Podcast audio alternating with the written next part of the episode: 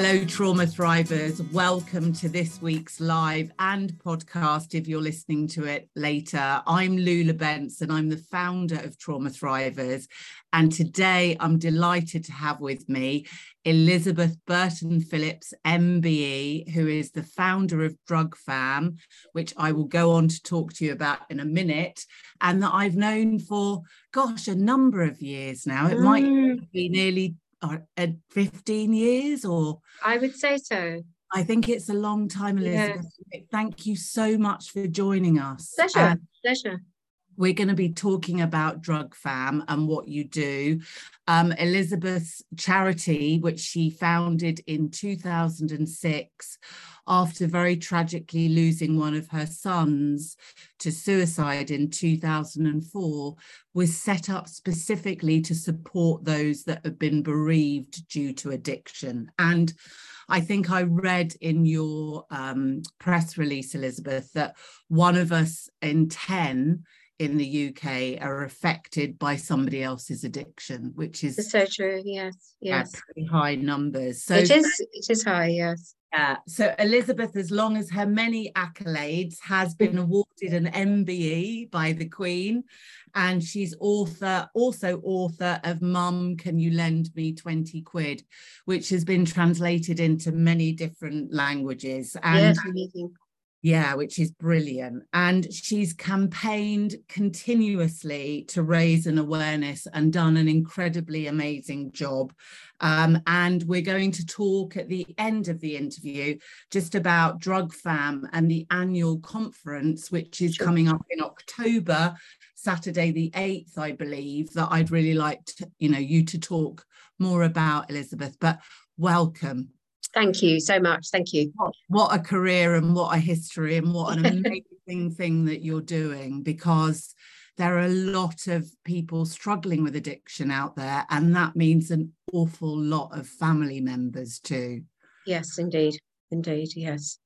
And I wonder before you got involved in this work, whether there was anything very much around in the early days for you and what happened for you. What did you find?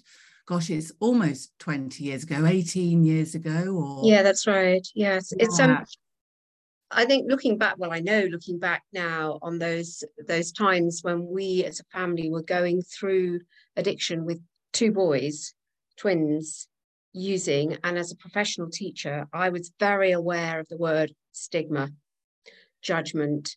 And I think that I learned um, from looking back. Hindsight's a great thing, isn't it? But you look back on your behaviors at the time.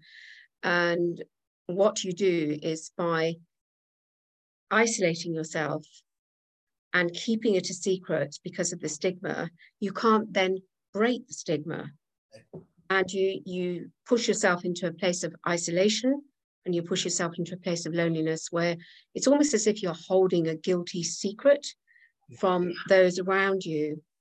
Um, but i do remember very very clearly being so desperate to get some help not just for the boys but also for myself that I just didn't know how to turn, where to turn. I can't remember what Google was like all those years ago in 2000, pre 2004, whether it even existed. But the one thing I do remember was ringing the Samaritans, and they were always there to listen. Amazing. Um, yeah. So I've always, you know, had such respect for them, and I still remember to the day the the name of the lady who used to. She had a special like number that I could ask for her if she wanted to ring me, and um, I, you know, I do really value that time that they gave me through through those difficult years. Yeah. Um, but apart from that, I can't remember. I can't remember very much right. at all in terms of support. I do remember going because I live in Reading, going to down the Oxford Road to uh, a centre where addicts could get help. Yeah. And I remember knocking on the door and asking if there was help for them or help for me. And the guy looked at me and said, Why would you need help? What's it got to do oh. with you? Oh. What's it got oh. to do with you? You know, and I said, Well, I'm their mother. Yeah. Uh, but he didn't get it. He said, "Well, we're here to help the addict, but tell them to come to us, and that's fine. But sorry, yeah. you know, we don't understand what it's got to do with you." But I think it's wonderful that behaviors have changed. Yeah. Support mechanisms have changed, coping strategies have changed. And of course, the thrust of this charity of mine, established after Nicholas passed away, was that, you know, we want to be there to support the family members whose lives are blighted by not knowing how to cope with addiction so that when they find us, they're in a non judgmental, safe, comfortable, confidential space that they can say what they like. Yeah. Um, you know, that's that's really where we are with that.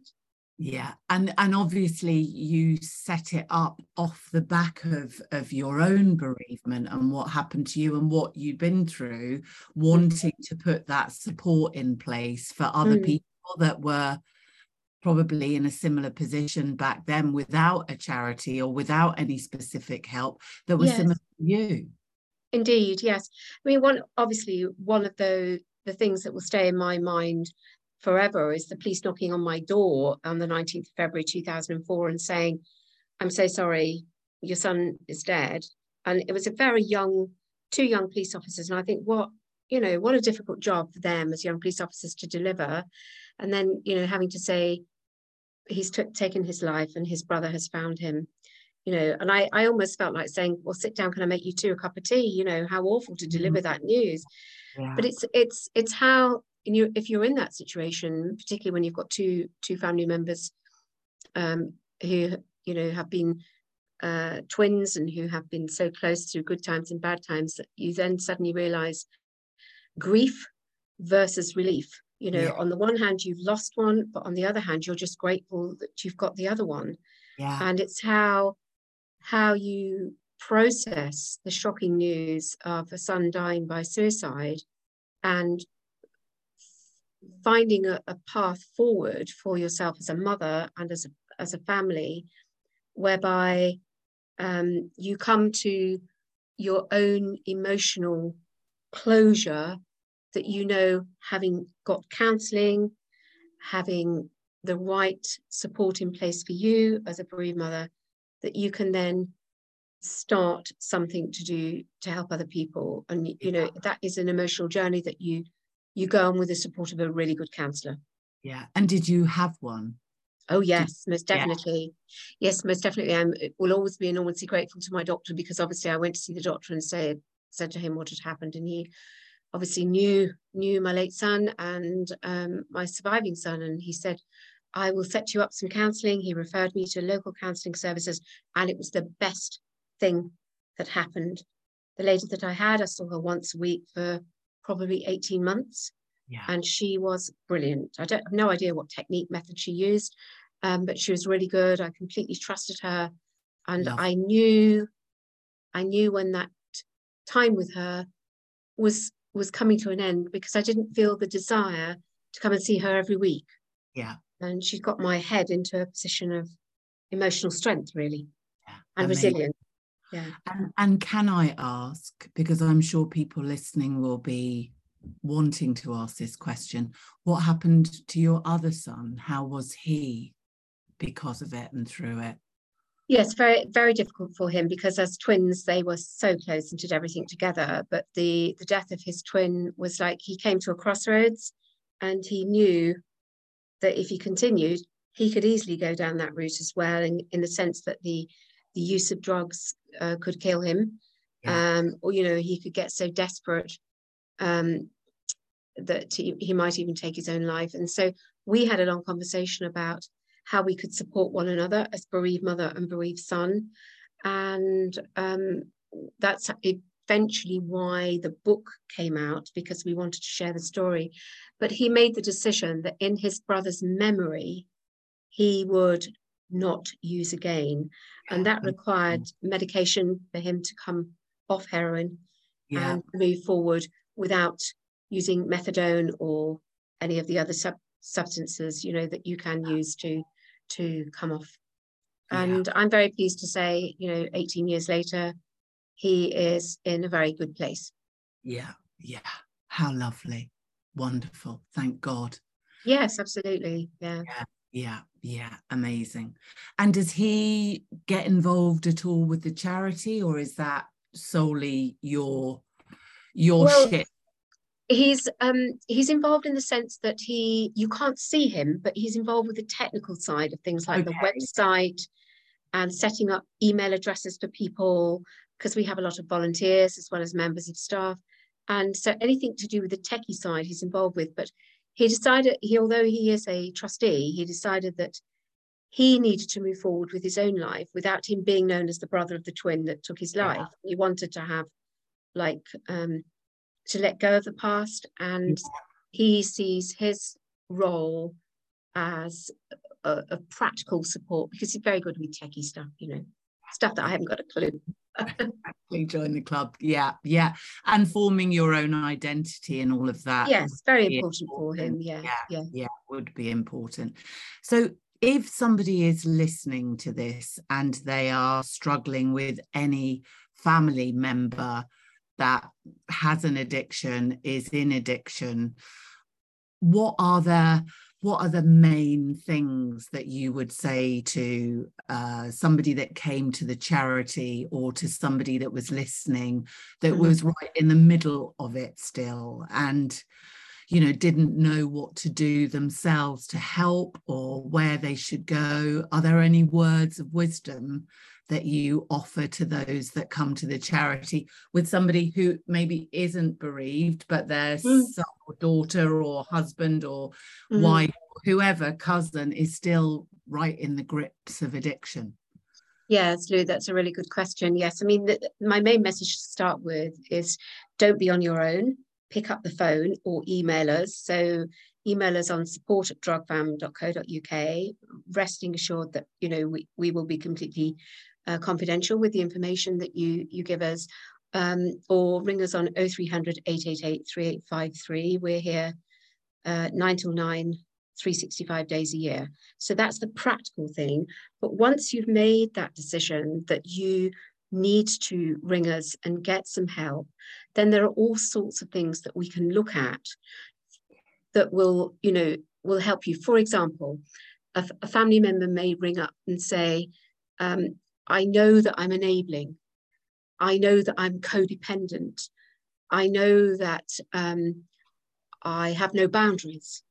And these are key words that we like to work with with clients, you know, understanding what a boundary is and how you have to stand by a boundary if you say if you're going to put it in place.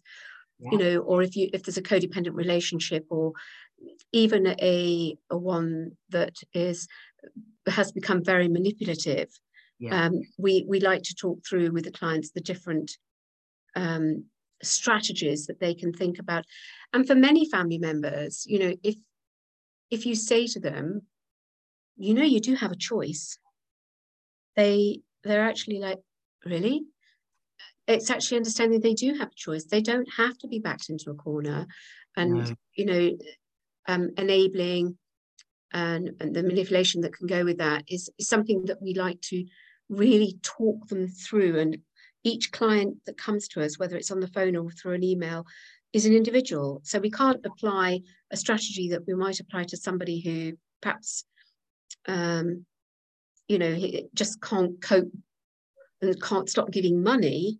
We yeah. can't apply that strategy to somebody perhaps who really wants to stop giving money, wants to stop enabling. So we look at them individually and work with them. Um, I would say that um, things for us as a charity have changed hugely because of COVID in the sense that because I live in Berkshire, the charity was originally founded and it's registered to my home address here. It was originally founded here in the Wokingham area. So we were Berkshire-based charity with a head office in High Wycombe, reaching right. really bucks, Berks and Oxon. So that was our geographical remit in the sense that all our meetings, all our support meetings were all in physical spaces. Right. Of course, post COVID, it's a very different scenario because now yeah. we're working um, with, for example, on a Monday evening, I'm part of a support group that used to be in Witney in Oxfordshire. It's called wow. Witney National Group. And into Witney National Group come people from all over the country, as well as from Witney. We even have two clients that come into us from uh, Malta. Wow. Uh, yeah, I was yeah. going to ask you earlier actually, because you know, people listening to this might not be in the UK. Mm. You know, what happens if people are outside of the UK or in Malta? Can they still contact you? Can they still Yes, absolutely. Yes. Okay. Again, it's support at drugfam.co.uk, but we have group on a Tuesday evening, for example. Um, that's very interesting how that's that's worked out in the sense that um, they have clients in there that come in from America. I think it's about lunchtime or something in America. And the mm-hmm. reason that happened was because during COVID, Russell Brand, who's a great supporter of our charity, did an interview with me about, you know, what it's like to be a family member affected by addiction. Yeah. And that his his team put that out and it went out all over the place. And we had mm-hmm. people yeah. coming into us from Australia, from Mexico, from America, you know, and okay. similar similar problems. So um, the Tuesday night group is, is known as the American, the Anglo-American group. and we've got a group on a Sunday morning as well, you know, right. which is which is wonderful. I think the only night of the week that we don't operate as a with a group is Saturday night. Okay. Um, because you know, I think it's important that our staff and volunteers do have yeah. that space. But we there's always a telephone um, okay always telephone support. Yeah, yeah. And this not just for people who have been bereaved, is it? That's just right. for people who have been bereaved by addiction? No, that the the the charity works with those who are affected by okay. a loved a loved one's use of drugs, alcohol, and gambling.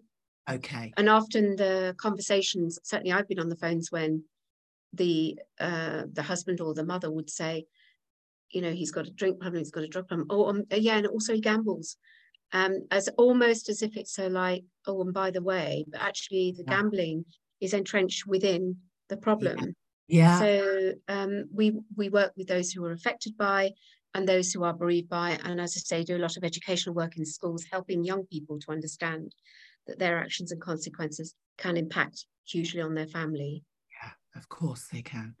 And what's your thought because you know obviously addiction and drugs and gambling and all the rest of it and you know having worked in addiction at the priory for a long time you know i saw the whole gamut of um you know other strategies that we use you know whether it's codependency or whether it's um you know sex and love or whether it's food you know uh, do you see the charity at some point covering um, all addictions, process and substances, um, or or really just sticking to the the kind of alcohol, drugs, gambling more? I I personally think that. Um, I mean, it's a discussion that I've had with our chief CEO Paul Rampani, but and I think he he and I are on the same page that what we do we do really well. Yeah. And we don't have experience of working with people with sex addiction,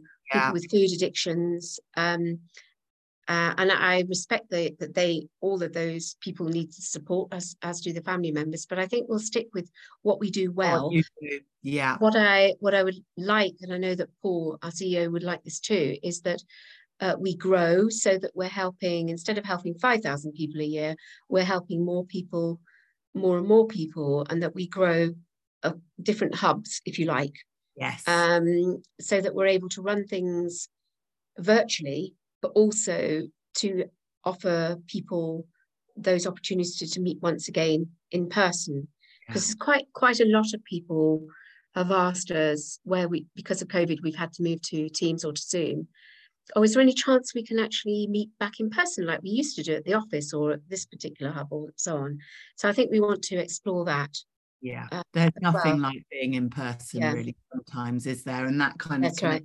Piece and element and yes. you know obviously aware that my previous life was mainly addiction and now my life is mainly trauma where are you seeing the links for you and drug fam between addiction and, and trauma what what are your thoughts on that Elizabeth? significant significant links um, a lot of by the time people contact us whether they are bereaved or affected by they are traumatized yeah um, that is for sure um, they're traumatized because perhaps they've seen things um, for example a loved one injecting or a loved one both drunk and injecting. Yeah. Perhaps, perhaps they've seen somebody who's taken their life. Um, perhaps they've seen how it's impacted and on their own children um, or family members, and they're worried about the damage that it's done to the younger members of the family. So they're very much trauma, trauma, trauma is is what we hear all the time. Yeah, yeah. yeah.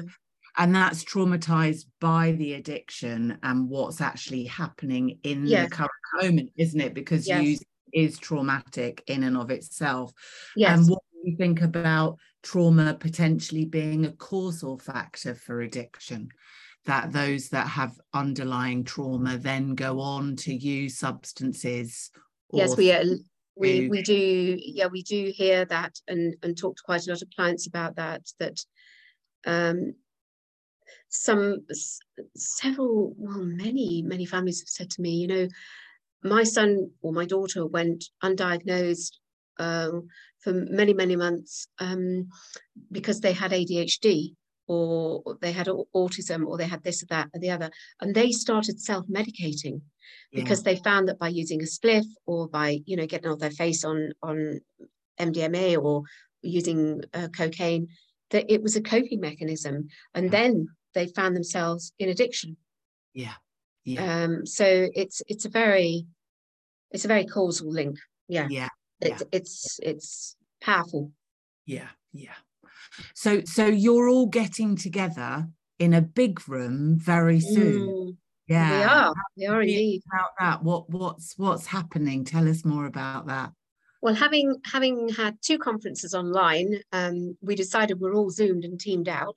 So we made the the decision that we would have a physical conference, um, right. uh, in-person physical conference on Saturday, the 8th of October, and that we would um, we discussed at length the title. Um, the title is the impact of grief on um, the, fa- the, the, families um, because of because of addiction, the impact of grief um, on family on family life, and to that to that um, extent, we then I decided I discussed it with my CEO, but I, I said let's bring in family members who can talk from the heart, as well as professionals who can talk from the heart about their own experiences. So um, we have two professionals. One is Dr. Sangeeta Mahajan, who lost her son to suicide, and she's an anaesthetist. So she's wow. going to share her story. She has a video to share. She's going to talk about suicide. She's done a lot of work um, on that. And we have another professional uh, who is a counsellor who's done a lot of work um, with um, both the family members and with addicts as well. He's going to talk about it from a, a therapeutic point of view. And right. then we have uh, a gentleman talking about the loss of his partner during COVID to alcoholism, another lady talking about the loss of her daughter, a very brave couple are going to talk about losing two sons to addiction, um, which is tough. Um, uh, another young lady talking about the loss of her brother. So we've got a mixed bag yeah. of, um, of people who are going to talk from the heart, and we're just finishing them, if you like, the master PowerPoint now and getting that all ready. Um, Saturday, the 8th of October. So we'll have about 100 people there in person. And we have given the option of coming in online because we appreciate that if you're in Scotland or the Orkney Isles, you can't, you know, well, you can if you can if you want, you're very welcome. But um, it is a long way away. Yeah, it is a long way. And you know, just I, I I wanted to ask you, really, just on that last point, is since COVID and everything that's been happening, how have you as a charity seen what's going on out there in terms of addiction? Has it escalated in your opinion and, and seemed to get worse? Yes i would say so in the sense that when we went into lockdown on the 20th of march 23rd of march um, we had a sort of telephone calls going on saying what we're going to do how we're going to manage this um, and then somebody said have you heard of zoom so that's how come that happened, that we were able to communicate. But what we then began to see was through our email and through our telephone service, we began to see this rise in deaths. And it was it was up 150% from oh. within 2020. and I know because I write to every single bereaved person and send them a copy of our handbook and details about how we can support them. So we saw a massive rise and you know family members telling us that he's been drinking a lot more or she's been using a lot more or gambling a lot more because we know what lockdown was like. It was really tough wasn't it? We could, there was a point where we couldn't even go out for a walk. Um, and people who you know were undiagnosed with mental health issues were using more and more and more. And then of course you get that terrible tragedy because family members are going through their own bereavements without even a death in the sense that they've lost that person that they once remember. Yeah. and then you get this final death. You know I, we had a lady who emailed in to say that her her son went out and scored drugs and used pure cocaine snorted it and dropped dead on the bathroom floor. You know well i mean those people are shocked in trauma and so on you know so we had it was, it's like really shocking what's yeah. happened yeah. it's it's it's evened out now in the mm. sense that um, obviously we still are sadly receiving um, lots of um, bereavement calls and uh, requests for information, but um, it has evened out more. Yes. I think we've had something like, so for example, in 2020, I can confirm that we had 150 deaths. Right. Um, last year it was something like 69, and this year it's about 38. Oh. Um, and two things stay in my mind from this year alone is one week. I said to my colleagues, whoa, what's going on here? But 12 deaths in one week, 12. And another week we had six. Whereas normally we perhaps might have one. Yeah. Maybe two. Yeah. There's since that we go through these phases where, you know, there's a spike. Yeah. It's it it feels like there's a lot going on for people and there's mm. a lot going on even post covid and you know now now that we've got the kind of economic uh, doom and gloom and everything else I know. more pressure on people yes. and you know drugs and and and and alcohol and everything are an escape aren't they they are indeed know, yes and suicide being sadly the ultimate but yes not an escape for anybody in the family no because you know we have to pick up the pieces. Yeah yeah yeah tragically. So how many do you expect at the conference? And you know how do people find out more really? I'd, I'd, because I, i've even got clients that i'm thinking of now this would really really help them actually to come well, and be with you and see you and share share in this kind of collective community that you yes absolutely. Yes well um I can email you the details for purchasing a ticket through Ticket Tailor. We have right. 100 spaces, and I think we're up to 70.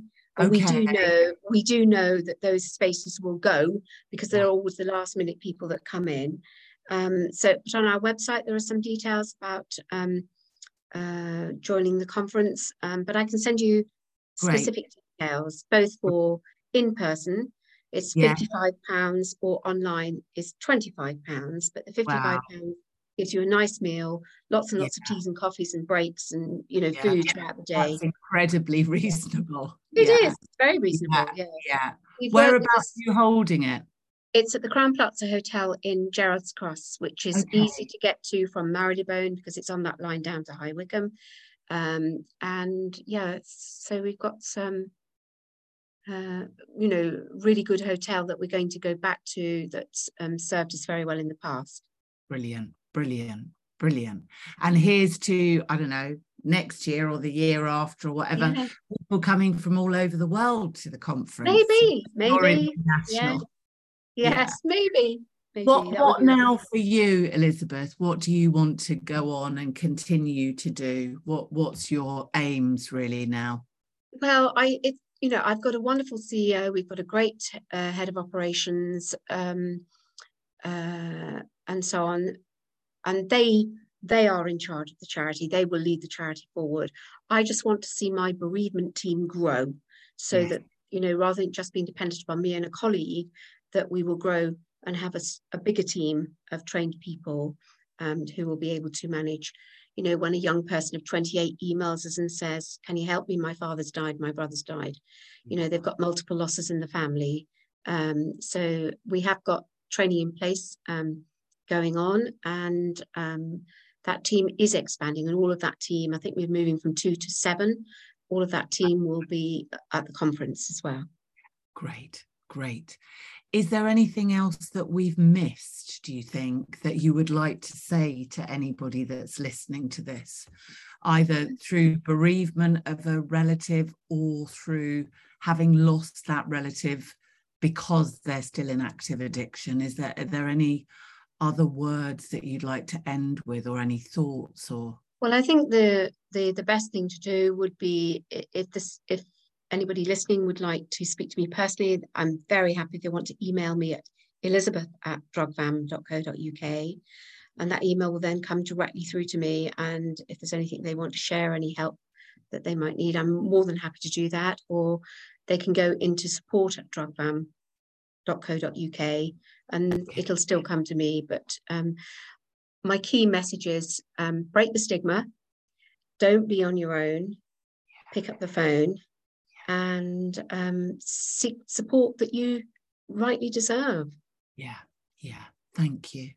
Very brilliant message. And hopefully, lots of people will get some hope from that and some encouragement yes. because, you know, addiction and uh, loves isolation, doesn't it? It, it, it, it kind of it lives in isolation and as family members connecting with others that are going through it connecting with a community not being on your own is just it's the vital tools isn't it of it recovery is, yeah. really yeah. so very important don't be on your own thank you and thank, thank you, you so much Lou. oh pleasure lovely to see you and thank you for joining us and good luck with the conference. I'm sure it's Thank going you. to be amazing. Yeah, there are, there are bits that are going to be filmed and I'll send them on to you. Oh yeah, that would be fantastic. And if I don't see you there, hopefully see you soon and catch up. Yes, that'd be really nice. We love Thank, thank you. you. Thanks for all you do. So appreciate it. thank appreciate you very much. All right. Take care. Thank you. Bye now. Bye, bye, bye, bye.